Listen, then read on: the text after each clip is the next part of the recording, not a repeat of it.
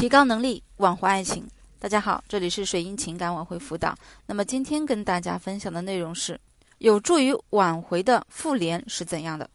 复联是大家都非常关心的一个话题。那么复联的初期会有不适感，这个阶段会有分手后留下的尴尬。既然是你要挽回，而不是对方在挽回，那你一定表现的要从容大度，学会用一些技巧来调节两个人的气氛。因为气氛不对，说什么都不能对劲儿啊！如果遇到尴尬的时候，作为主动挽回的一方，你不能矫情的说“我害怕他不理我，害怕他拒绝我”，你顾虑这个顾虑那个，走不出这个第一步，那还复什么联呢？所以啊，你的首要目标就是要缓和尴尬，建立一个稳定的联系，聊天的气氛一定要把握好，尽量避免出现尴尬冷场。你们的复联应该保持在同一个频率上，这样才可能慢慢的把对方向你封锁的心门再次打开。挽回不能还没开始就被自己给掐死了。没错的，挽回可能会碰壁，很可能会碰壁，但是这是你决定要找回对方的时候就要接受的事实。当对方对你的负面情绪减淡，逐渐的有回应你的意愿和迹象时，如何把控？复联中的一些细节给你的挽回之路加速呢？我们说细节决定成败。当你口口声声惭愧，说自己已经改变时，等等啊，你所表现的一切细节，你的眼神、话语、肢体语言，再到内容，都会毫不留情地戳穿你。那复联时，你需要注意哪些细节，才能让你的挽回之路越走越顺利呢？第一点。从一个愉快的聊天开始，切忌过于暴露你的需求感。那好的聊天更多关注的是话题内容，从一个话题开始层层推进，可以围绕对方感兴趣的话题，尽量以轻松明快为主。刚开始找不到话题时，也可以从大家的生活近况、工作情况作为引子。女生可以利用生活上自己不擅长或者不熟悉的知识去问对方。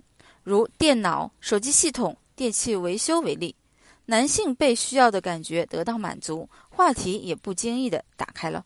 切忌频繁提起过往，引起反感，也不必急着表示你的追悔莫及，深切反省。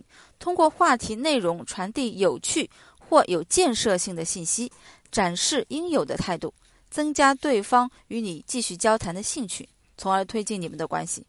当聊到双方都感兴趣的话题时，再不经意地提出邀约，这样会给对方减少突兀感，也不会一眼就看出你的目的。话题选择得当，操作有度，甚至能成功引导对方的主动邀约。那么第二点，如何做到合理邀约呢？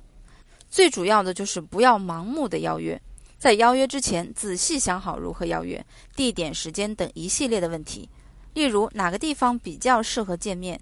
优雅气氛，是选择优雅气氛的小资咖啡馆，还是纯粹满足吃货的小吃店或大排档？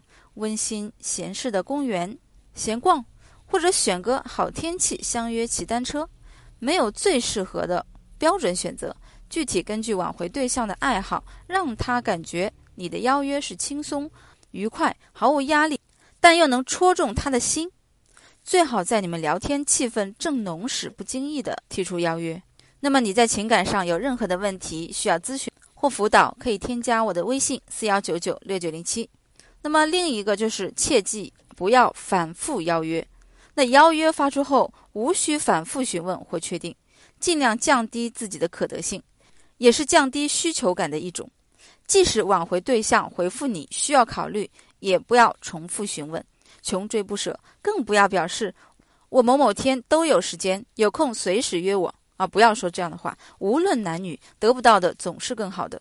当你自动把自己的可得性抬高，那么吸引力自然就降低了。这时不要怪对方陷入更长时间的考虑，因为你是随时可约的。好了，关于提出如何复联的话题就到这里。更多问题可以关注我并私信我。我们下次再见。